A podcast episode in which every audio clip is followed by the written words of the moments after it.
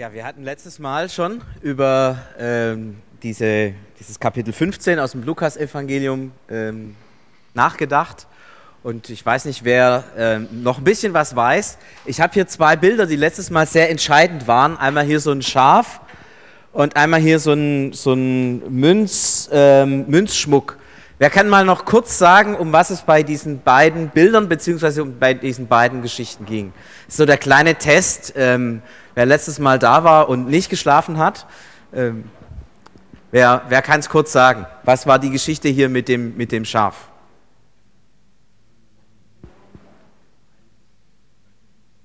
Gemurmel? Jemand laut? Genau, also 99,1, genau, also 99 waren da, 1 war weg und dann ist der Hirte gegangen und dann waren 99 weg und 1 war da. So, Schnellfassung. Und hier, wer, worum ging es da? 9 zu 1. 9 zu 1, genau. Das war äh, Deutschland gegen Frankreich oder irgendwie so. Genau, also eine Münze war weg und der, äh, die Frau, das war die, in der Geschichte war es eine Frau, hat diese eine Münze gesucht, so lange, bis sie sie findet. Und wir haben gemerkt, es sind zwei Bilder für die Liebe Gottes, die zum einen denen nachgeht, die irgendwie weit draußen sind und die zum anderen auch denen nachgeht, die irgendwie immer da sind, aber nicht richtig da. Die in Gottes Nähe sind, aber nicht ihm in die Augen schauen. Die wie diese Münze irgendwo im Haus versteckt liegen, aber nicht da sind, wo sie hingehören. Und diese Geschichte, die Jesus erzählt hat, er hat ja am Anfang gesagt, ich erzähle euch ein Gleichnis, diese Geschichte äh, geht weiter. Und äh, ich lese euch den, den nächsten Teil äh, dieser Geschichte vor. Dann sagte Jesus, ein Mann hatte zwei Söhne. Der Jüngere sagte zum Vater, Vater, gib mir den Teil der Erbschaft, der mir zusteht. Da teilte der Vater seinen Besitz unter den Söhnen auf. Ein paar Tage später machte der jüngere Sohn seinen Anteil zu Geld und wanderte in ein fernes Land aus. Dort verschleuderte er sein ganzes Vermögen durch ein verschwenderisches Leben. Als er alles ausgegeben hatte, brach in dem Land eine große Hungersnot aus. Auch er begann zu hungern. Da bat er einen Bürger des Landes um Hilfe. Der schickte ihn aufs Feld zum Schweinehüten. Er wollte seinen Hunger mit den Futterschoten stillen, die die Schweine fraßen, aber er bekam nichts davon. Da ging der Sohn in sich und dachte, wie viele Arbeiter hat mein Vater und sie alle haben reichlich Brot zu essen. Aber ich komme hier vor Hunger um. Ich will zu meinem Vater gehen und zu ihm sagen, Vater, ich habe Schuld auf mich geladen, vor Gott und vor dir. Und ich bin es nicht mehr wert, dein Sohn genannt zu werden. Nimm mich als Arbeiter in deinen Dienst. So machte er sich auf den Weg zu seinem Vater. Sein Vater sah ihn schon von weitem kommen und hatte Mitleid mit ihm. Er lief seinem Sohn entgegen, fiel ihm um den Hals und küsste ihn. Aber sein Sohn sagte ihm, Vater, ich habe Schuld auf mich geladen, vor Gott und vor dir. Ich bin es nicht wert, dein Sohn genannt zu werden. Doch der Vater befahl seinen Dienern, holt schnell das schönste Gewand aus dem Haus, zieht es ihm an, steckt ihm einen Ring an den Finger und bringt ihm Sandalen für die Füße. Dann holt das gemästete Kalb her und schlachtet es. Wir wollen essen und feiern, denn mein Sohn hier war tot und ist wieder lebendig. Er war verloren und ist wiedergefunden. Und sie begannen zu feiern. Der ältere Sohn war noch auf dem Feld. Als er zurückkam und sich dem Haus näherte, hörte er Musik und Tanz. Er rief einen der Diener zu sich, hey, was ist da los? Er antwortete ihm, dein Bruder ist zurückgekommen und dein Vater hat das gemästete Kalb schlachten lassen, weil er ihn gesund wieder hat. Da wurde der ältere Sohn zornig. Er wollte nicht ins Haus gehen. Doch sein Vater kam zu ihm heraus und redete ihm gut zu. Aber er sagte zu seinem Vater, sieh doch, so viele Jahre arbeite ich für dich. Nie war ich dir ungehorsam. Aber du hast mir nicht einmal einen Ziegenbock geschenkt, damit ich mit meinen Freunden feiern könnte. Aber der da, dein Sohn, hat dein Vermögen mit Huren vergeudet. Und jetzt kommt er nach Hause und du lässt gleich das gemästete Kalb für ihn schlachten. Da sagte der Vater zu ihm, mein lieber Junge, du bist immer bei mir und alles, was mir gehört, gehört auch dir. Aber jetzt mussten wir doch feiern und uns freuen, denn dein Bruder war, denn dein Bruder hier war tot und ist wieder lebendig. Er war verloren und ist wiedergefunden. Und ihr merkt, auch in dieser Geschichte sind zwei Geschichten enthalten. Es geht um drinnen und draußen. Man kann den jüngeren Bruder hier ganz getrost zu dem Schaf stellen. So wie das Schaf abgehauen war und verloren war, so ist der jüngere Bruder abgehauen und ist verloren gegangen. Und so wie der jüngere Bruder wieder zurückgekommen ist zum Vater, so ist das Schaf eben auch vom Vater, vom Hirten gefunden worden. Der einzige Unterschied ist der, dass dieses Schaf nicht so ganz freiwillig kam. Das musste geholt werden. Der junge Mann hat selber geblickt. Ich will mich aufmachen und zu meinem Vater gehen. Aber eigentlich steht der jüngere Sohn hier bei diesem Schaf. Im Übrigen, Jesus hat ja die Geschichte Zöllnern und Pharisäern erzählt. Wenn hier das Schaf steht und daneben der jüngere Sohn, wen würdet ihr dazustellen? Die Zöllner, die Sünder oder eher die Pharisäer? Was würdet ihr denken? Die Zöllner. Das heißt, wir haben hier auf dieser Seite das Schaf, wir haben den Zöllner stehen, einen, der, der zwar Jude ist, aber in, in, in Sünde lebt. Und wir haben den jüngeren Sohn hier stehen. Und hier auf der anderen Seite, vollkommen klar, steht natürlich der ältere Sohn. Der ist immer da. Arbeitet jeden Tag. Er ist immer da, er ist drin. Er ist da. Und natürlich stehen hier auch die Pharisäer, sie sind immer da. Es sind die, die an Gott glauben, es sind die, die den Zehnten geben, es sind die, die, die, für die das Leben irgendwie dadurch organisiert wird, dass sie an Gott glauben. Sind immer im Gottesdienst zur Synagoge und halten alle ein, Vorschriften ein. Sie sind immer da.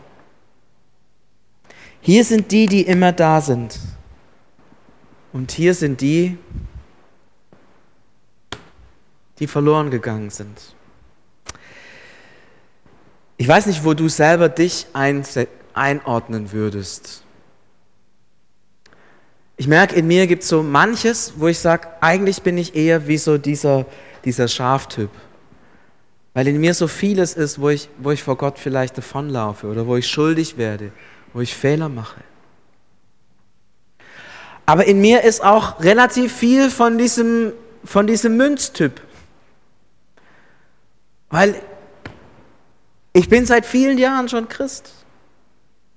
Ich, ich glaube an diesen Jesus und, und irgendwie ist er mir so vertraut geworden und das Leben als Christ so vertraut geworden, dass ich manchmal denke, ich, ich kann gar nicht mehr anders. Das sind irgendwie so gute Gewohnheiten geworden, vieles. Aber manchmal merke ich, dass diese Gewohnheiten leer sind. Da lese ich morgens in der Bibel und denke mir, ja, das war jetzt ein interessanter Text oder auch nicht.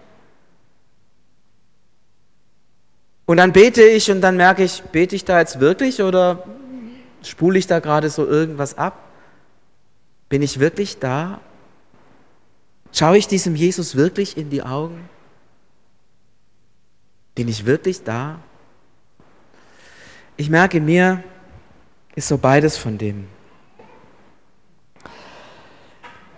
Wenn man diese Geschichte anschaut, Jesus sagt ja, es sind nicht zwei Geschichten, es ist eine Geschichte. Wenn man diese Geschichten anschaut, da haben wir von der Steigerung geredet. 99, 9. 1 Prozent, 10 Prozent. Und dann kommt der jüngere Bruder und der ältere Bruder. Und wenn man das mal in Zahlen, äh, in Zahlen umsetzt, ist klar, im jüdischen Erbrecht, der ältere Bruder bekommt immer zwei Drittel. Also zwei Drittel. Logischerweise deinem jüngeren Bruder, was aufgeht mathematisch, muss es ein Drittel sein. Wir haben konsequente Steigerung. 1 zu 10, also 1% zu 10, 33% zu 66%. Wir haben Gegensätze, jüngerer und älterer Bruder, das werden manche sagen, ist kein Gegensatz, aber andere, die vielleicht einen jüngeren und einen älteren Bruder haben, beziehungsweise entweder der Jüngere sind oder der Ältere, die werden sagen, es ist ein Gegensatz. Vor allem die, die die jüngeren Brüder sind, werden sagen, es ist definitiv ein Gegensatz ähm, zu dem älteren Bruder. Aber ähm, wir haben noch einen Gegensatz zwischen treu und untreu. Der eine bringt alles durch, verklopft alles und der andere ist immer da. 24/7. Treu bis zum Ende. Und der eine ist weg und der andere ist da, wobei man am Ende der Geschichte fragen muss, wer ist denn da wirklich weg und wer ist denn da wirklich da? Und beide Brüder, beide Geschichten sind verbunden durch einen hohen emotionalen Wert. Es ist der geliebte Sohn, der geliebte Jüngere und der geliebte Ältere. Es ist der geliebte Sohn. Das ist das, was all diese Geschichten miteinander verbindet. Ein hoher emotionaler Wert. Ich möchte mit euch ein bisschen jetzt tiefer gehen und zunächst mal den jüngeren Bruder anschauen. Dieser jüngere Bruder zeichnet sich aus durch eine dermaßen realistische Selbstwahrnehmung. Als der da hockt und Hunger hat und bei den Schweinen sitzt und ihm das Schweinefutter verboten wird, ja, da kommt er zu einer dermaßen realistischen Selbsteinschätzung. Der stellt nämlich fest, ich habe Scheiße gebaut. So richtig mit allem, was dazugehört. Und ich habe meinen Vater verletzt und ich habe letztlich gegen Gott gesündigt. Und er, er fasst es zusammen in, in diesem einen kurzen Satz. Ich, ich drehe den nochmal kurz her, weil ich den so hilfreich fand ähm, oder so, so realistisch fand. Als er zu seinem äh, Vater kommt, da sagt er, ich bin nicht mehr wert, dein Sohn genannt zu werden.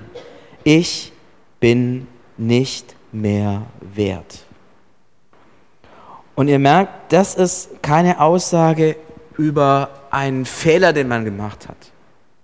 Ja, wenn ich sage, sorry, ich habe einen Fehler gemacht, dann kann man sagen, okay, 99,1, äh, 99 Sachen richtig, ein Fehler, kein Problem. Kann man, ja, Solange es irgendwie zwischen 51 und 49 funktioniert, ja, ein bisschen besser, ein bisschen mehr Sachen richtig gemacht als falsch, kriegt man in der Schule eine 4. 4 heißt ausreichend, perfekt. Also zumindest war das die Arbeitshaltung meines Sohnes. Hat sich konsequent an einem Spiel orientiert, 4 gewinnt. Genau. Aber es geht hier nicht, es geht hier nicht um Fehler oder Nicht-Fehler ich bin nicht wert.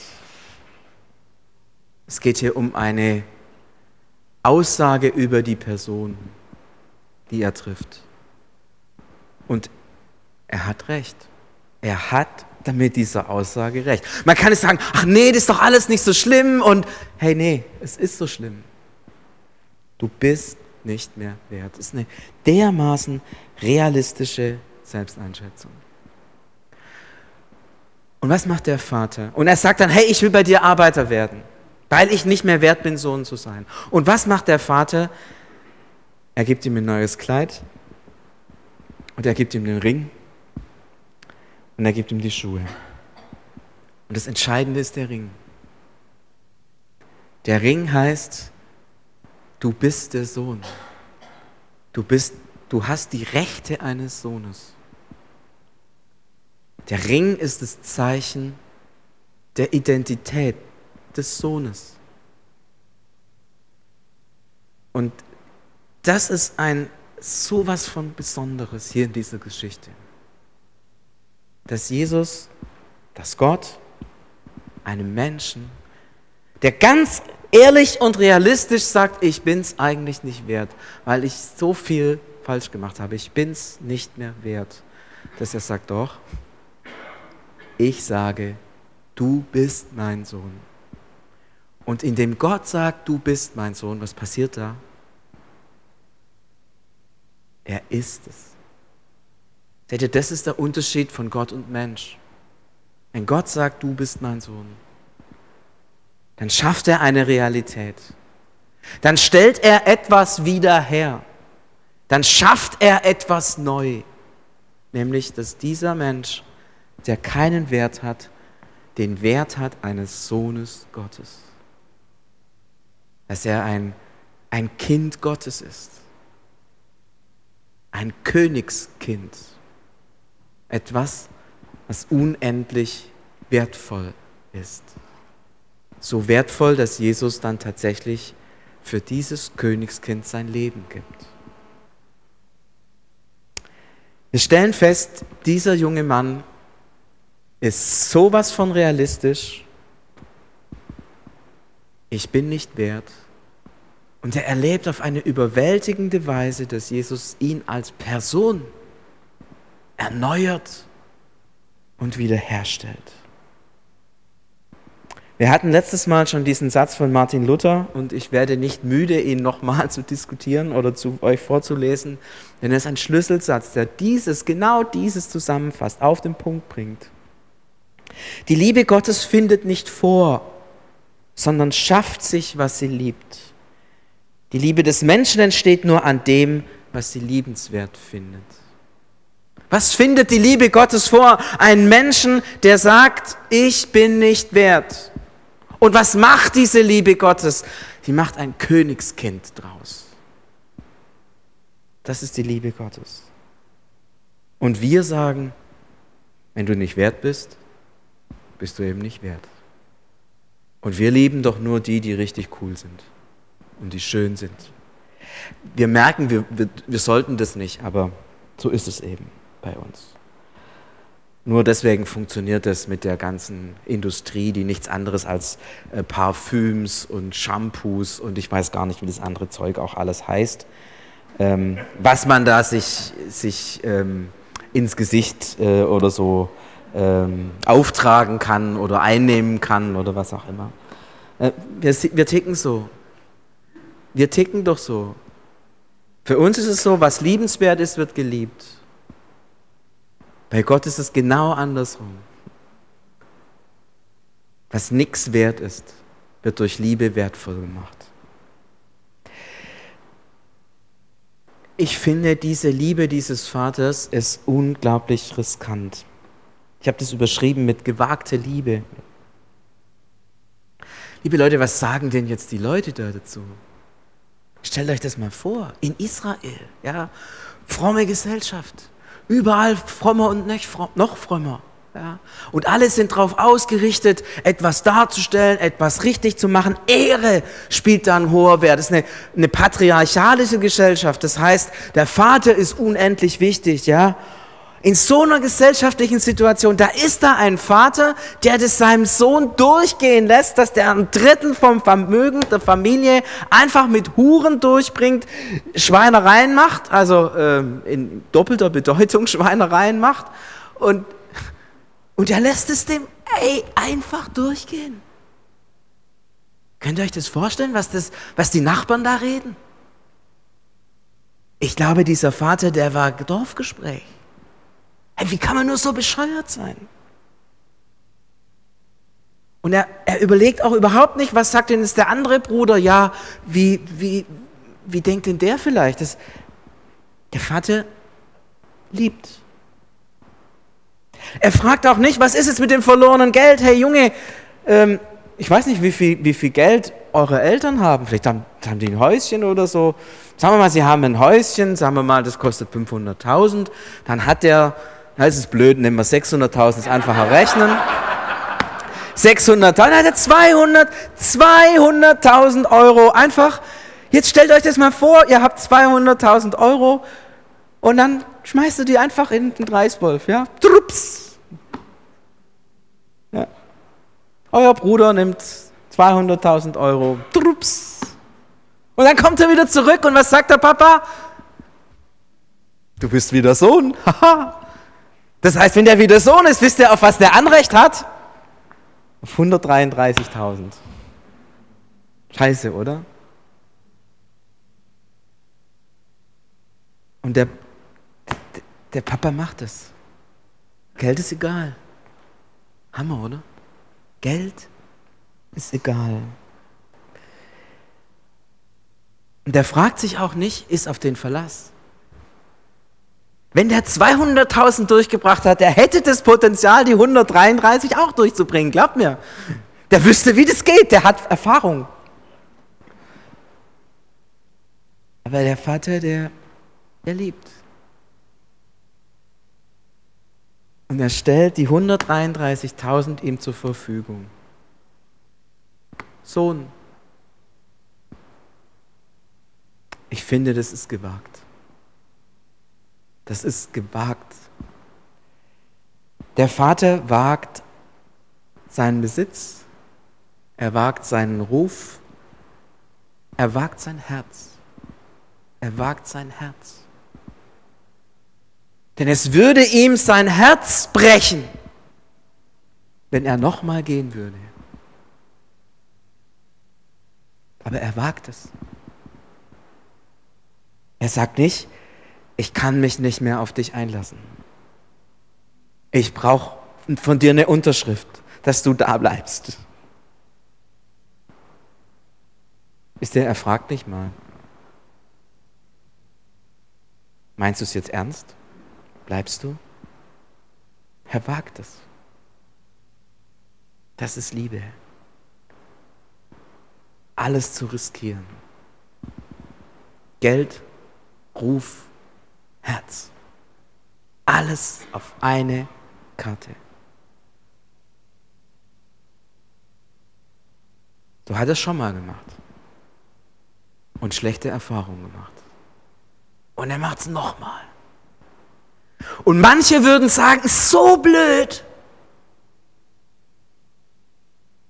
Aber er würde sagen, das ist Liebe.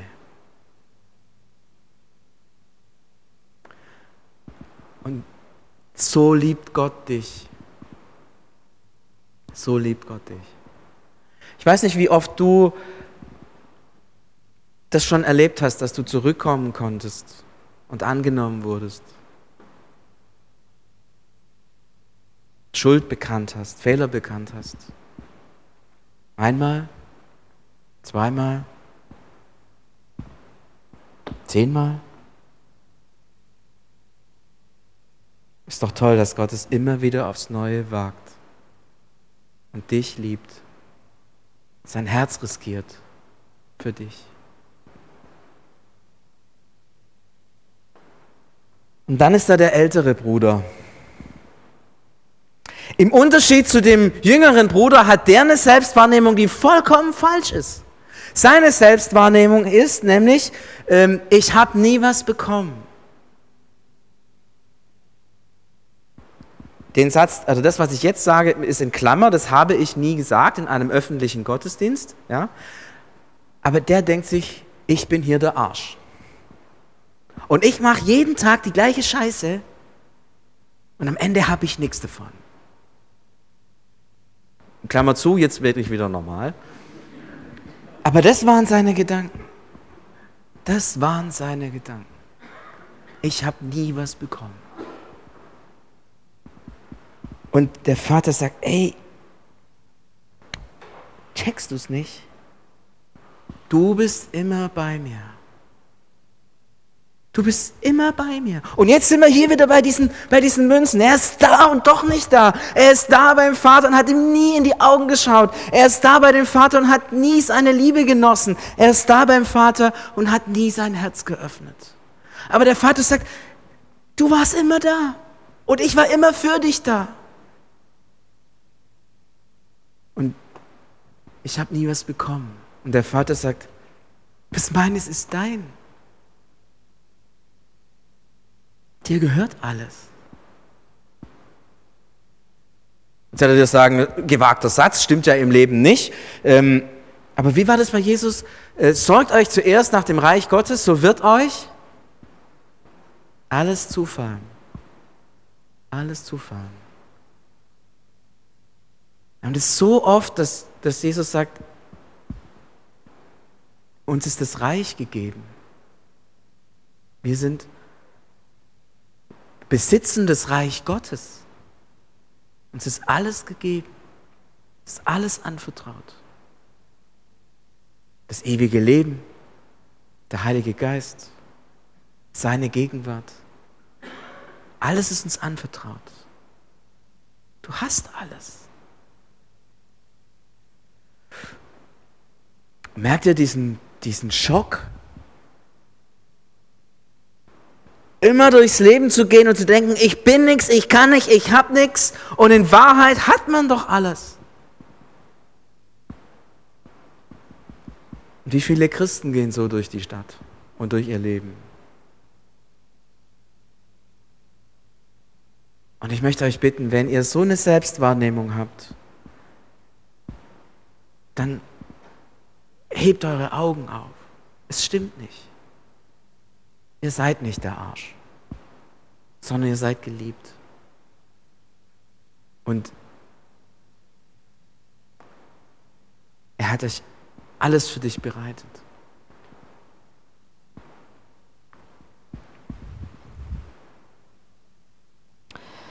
Was für ein schreckliches Missverständnis. Der Sohn hält sich für einen Knecht. Aber er ist doch der Sohn. Er ist da und er ist verfügungsberechtigt. Das sind wir. Verfügungsberechtigt. Und auch hier wieder, woran wird hier gewagte Liebe deutlich? Das erste ist, der Vater geht raus. Die große Party ist im Gang und der, der ältere Sohn ist draußen und ist neidisch und wütend und der Vater geht hinaus. Er wendet sich ihm zu. Wieder ist es der Vater, der den ersten Schritt macht. Und er bittet ihn herein und er geht damit ein richtig hohes Risiko ein. Denn er weiß ganz genau, wenn, wenn er Nein sagt, bricht es mein Herz. Er bittet ihn, komm, komm, feier mit. Ich liebe dich. Dein Bruder ist wieder da. Komm. Er riskiert sein Herz. Und was ich so schrecklich finde, ist, dass diese Geschichte in dem Moment endet. Jesus erzählt sie nicht weiter. Open End. Gott spricht die Menschen an und sagt, komm zu mir, sei mein Kind, komm in meine Nähe. Und er geht das Risiko ein, dass seine Einladung missachtet wird. Er geht das Risiko ein, dass sein Herz gebrochen wird. Er geht das Risiko ein, dass sein Sohn für uns, für dich stirbt. Und es Menschen gibt, die sagen, brauche ich nicht, will ich nicht, geht mich nichts an. Gott riskiert aus Liebe sein Herz. Er riskiert seinen Ruf. Er riskiert letztlich sich selbst. Das ist gewagte Liebe. Gott riskiert sich selbst. Und diese Liebe wendet er dir zu. Sie ist radikal, sie ist einseitig. Sie hat keinen doppelten Boden, keine Garantie auf Erfolg. Und es ist eine Liebe, die ist ohne Rücksicht auf Verluste und ohne einen Blick auf seine eigene Ehre. Wie steht man denn dann da, wenn der Sohn sagt, Tschüss? Was sagen denn wieder die anderen? Und was ist mit dem Erbe? und, und, und. Gott wagt dich zu lieben, so, ohne doppelten Boden, ganz radikal, ohne Rücksicht auf Verluste. Und ich kann dich nur um eines bitten. Lass dich so lieben. Er will mit dir Gemeinschaft haben. Er will mit dir reden. Er will in deine Augen sehen. Er will bei dir sein. Er will dein Herz berühren. Er will deine Nähe genießen. Das will er. Das ist seine Leidenschaft. So ist er unterwegs. Und wenn wir ganz ehrlich sind, wissen wir auch tief in uns, dass das die Bestimmung der Menschen ist. In dieser Liebe Gottes zu leben. Gott riskiert sich selbst in seiner Liebe. Wir hatten letztes Mal gewagte Liebe so, dass es für uns ein Wagnis ist, uns auf seine Liebe einzulassen. Und heute dieser zweite Gedanke. Was für ein Risiko geht Gott ein, indem er dich so sehr liebt, ohne Rücksicht auf irgendwelche Verluste. Und ich möchte dich bitten, wenn wir jetzt eine kurze Zeit der Stille haben, wenn du die Freiheit hast, dann sag's ihm doch einfach, Gott, danke, dass du mich so liebst. Danke, dass du alles zurückgestellt hast, um mich zu lieben. Und ich möchte bei dir sein. Ich möchte mich entscheiden. So wie dieser ältere Sohn sich entscheiden musste. Ich möchte mich entscheiden zu lieben, weil du mich liebst.